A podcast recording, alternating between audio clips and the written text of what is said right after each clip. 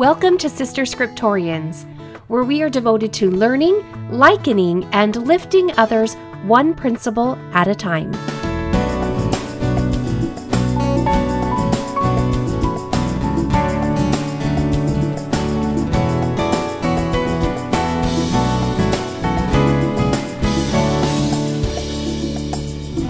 Episode 114 There was one among them. Have you ever had an Alma moment? One in which you find yourself being chastised by a servant of God, corrected just in that very moment, and experiencing humility, your heart softening, and repentance beginning. I was 17 years old and I was in my senior year of high school, and I was sitting there in the chapel, middle pews, even towards the front, and I was dead center, right there in front of the pulpit, listening to a visiting authority named Elder Gene R. Cook. It was a special youth fireside. They often held those when we had visiting authorities from Utah. They would come to our stake and they would have a special youth fireside, and they would usually talk to us about God's standards and how we need to elevate in order to be able to meet His standards. And there I was. And I had always had a testimony of the gospel of Jesus Christ. I generally made good decisions. I tried my best to be a good kid. And it's not even an understatement to say I also was naive, which I don't see as a bad thing but I was definitely a girl who was trying to do her very best of crossing that bridge from going from young women into young adulthood. In that moment of time, I was blessed with such good friends. Some that were extremely confident and charismatic, which was so complimentary and good for me because I have a natural shyness about me. My life was blessed by these friendships. And so, with that, and coupled with my security in the gospel of Jesus Christ, there I was, sitting among friends in my stake, listening to Elder Cook. And truthfully, I don't remember a lot about what he said leading up to my disgruntled feelings. I remember that he wasn't saying anything that was too far removed from what I was already trying to do, except that he spoke in absolutes that I was then deciding to become prideful about. I remember him stating that we should never date someone more than once in order to avoid temptation, and that that had been a rule in his home for his children while they were growing up. And I remember this statement because I remember feeling opposition towards it.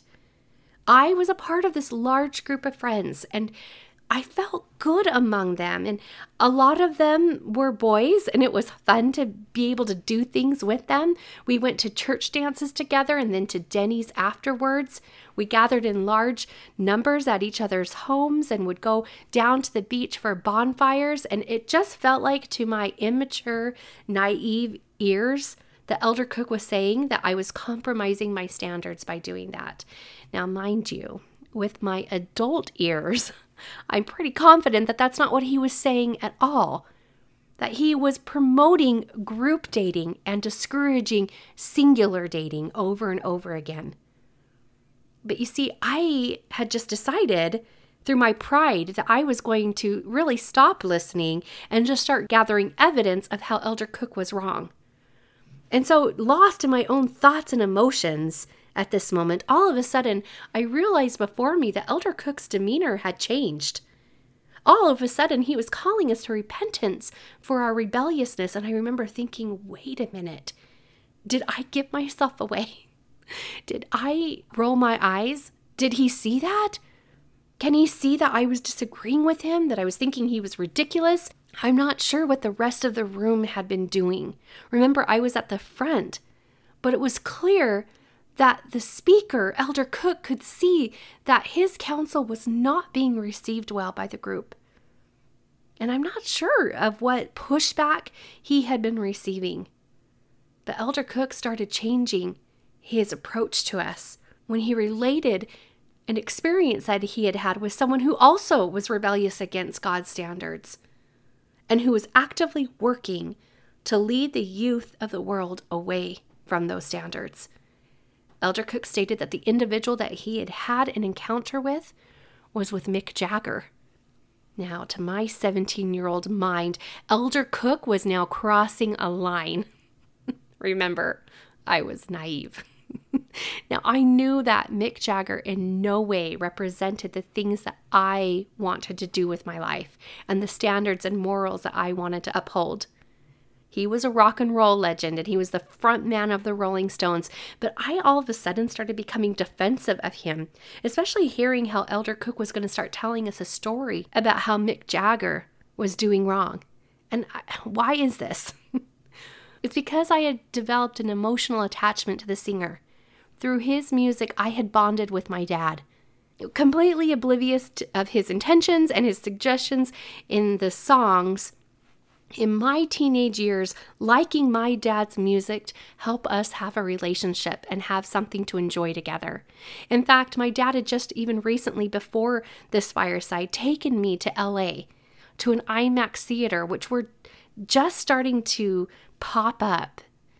They weren't as popular all around as they are now. And so dad drove me into LA and what was showing it was a Rolling Stones concert and it was loud and it was big and it was so much fun. It felt like we were actually there but in a very safe surrounding. And I remember my dad like apologizing a couple of times for what was happening, but it was all going over my head. I was just having a good time listening to the music with my dad. And now Elder Cook is going to start taking that away That's what I remember thinking. I remember thinking, don't take away the fun that I just had with my dad.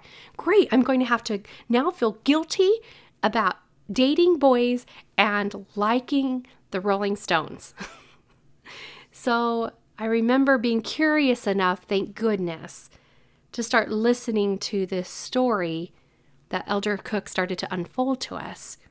Elder Cook began by speaking about Jagger's appearance how sickly he looked, how thin he was, about how he didn't recognize the man, and that they sat next to each other on a plane ride.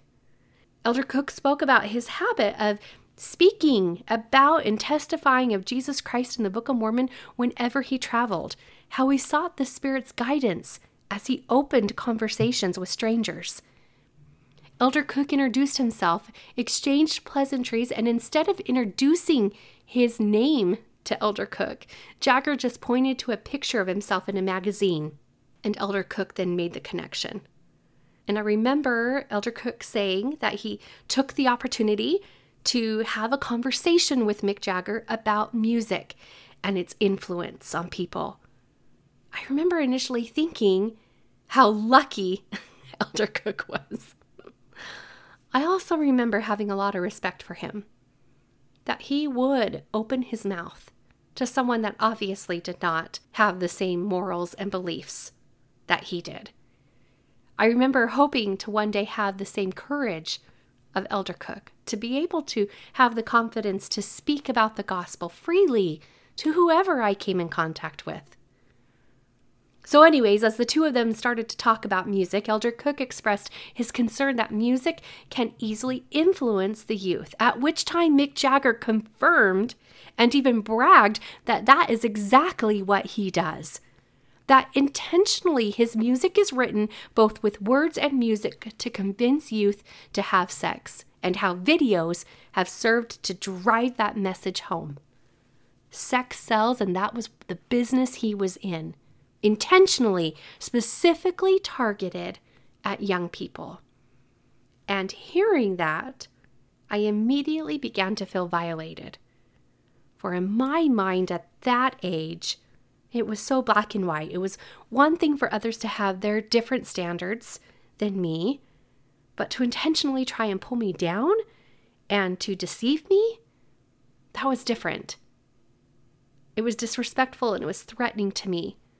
Why would standards, my standards, matter so much to Mick Jagger or anyone in show business? Elder Cook went on describing the arrogance that the singer portrayed towards him, how it was increasing with every alcoholic drink that the singer had. Jagger mentioned how he had had the missionary discussions and even had read the Book of Mormon, and then loudly so that others on the plane could hear He said that the Book of Mormon was full of lies, and this was a punch in my gut. Because fortunately, I had read the Book of Mormon. I had accepted and completed the challenge that my ninth grade seminary teacher had given me to read the Book of Mormon for myself and to receive a witness of its truth. And as I recall, that witness wasn't a huge, magnificent event. No angels came down to tell me of its truth. I just felt loved and I felt a feeling that in my mind seemed to indicate to me or communicate to me it's true. You know it. You know it's true.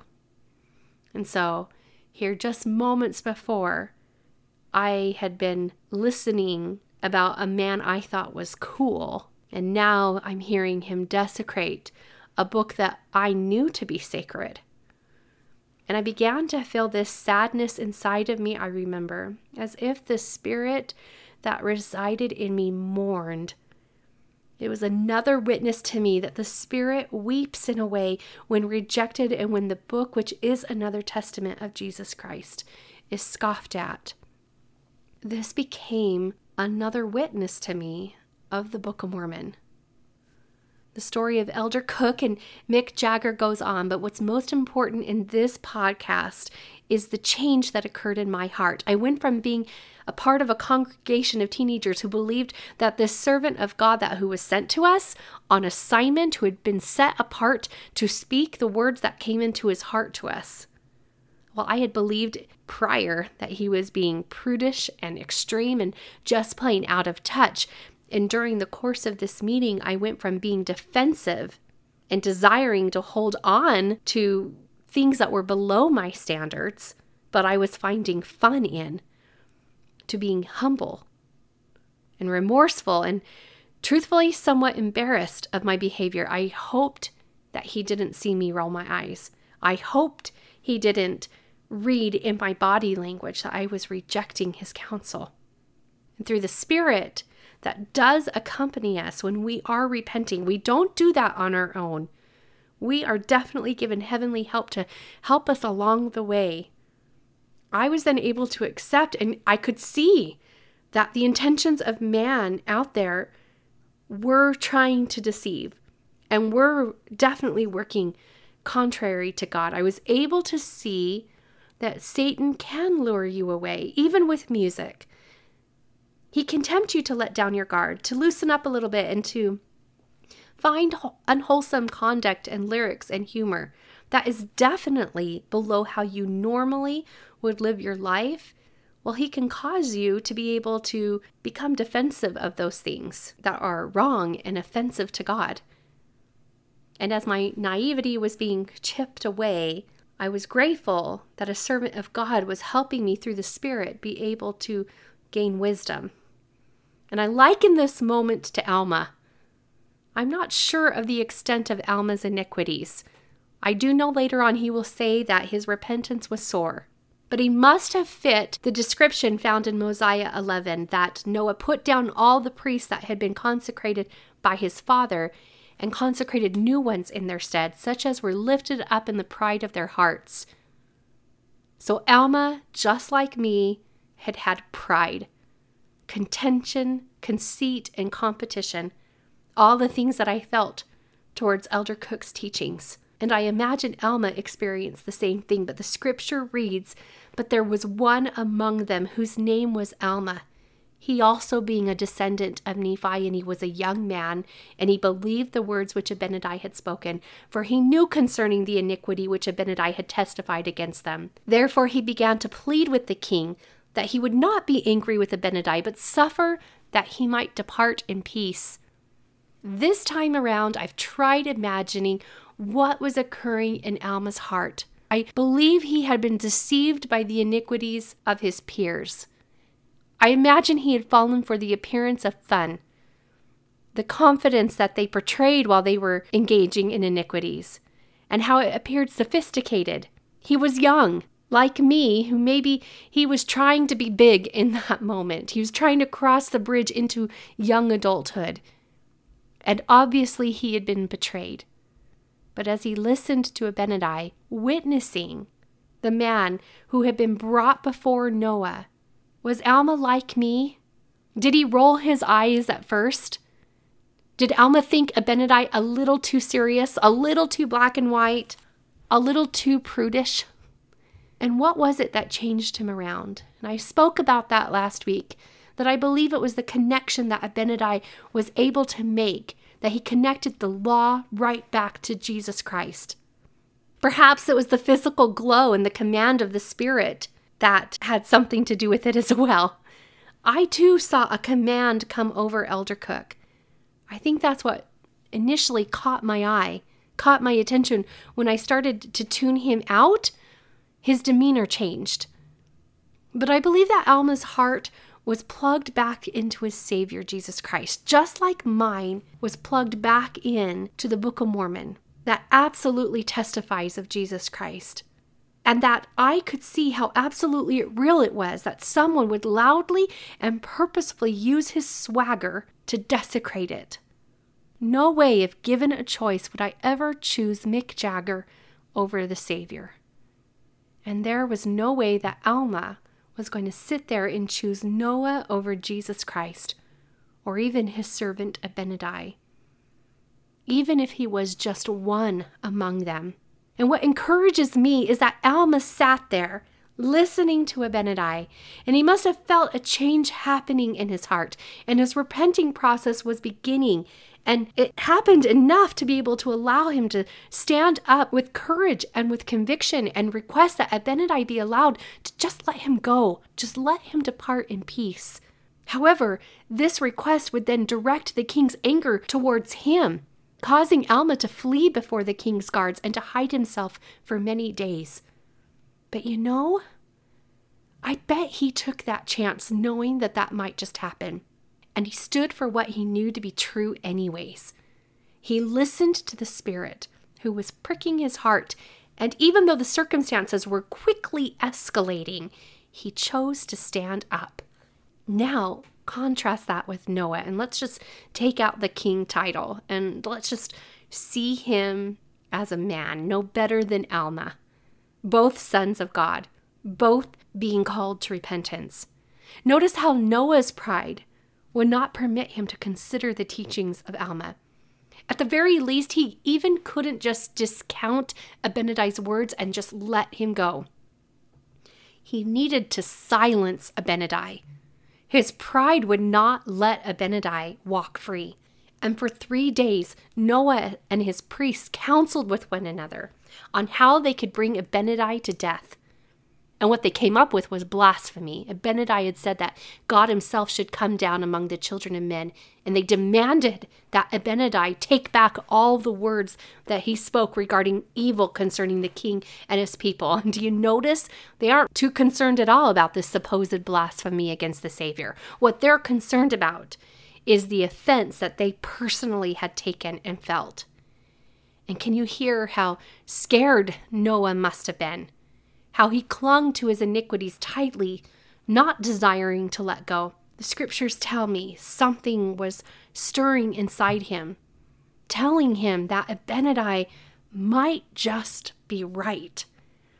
But instead of changing course like Alma did, Noah instead will use his power to silence a prophet of God.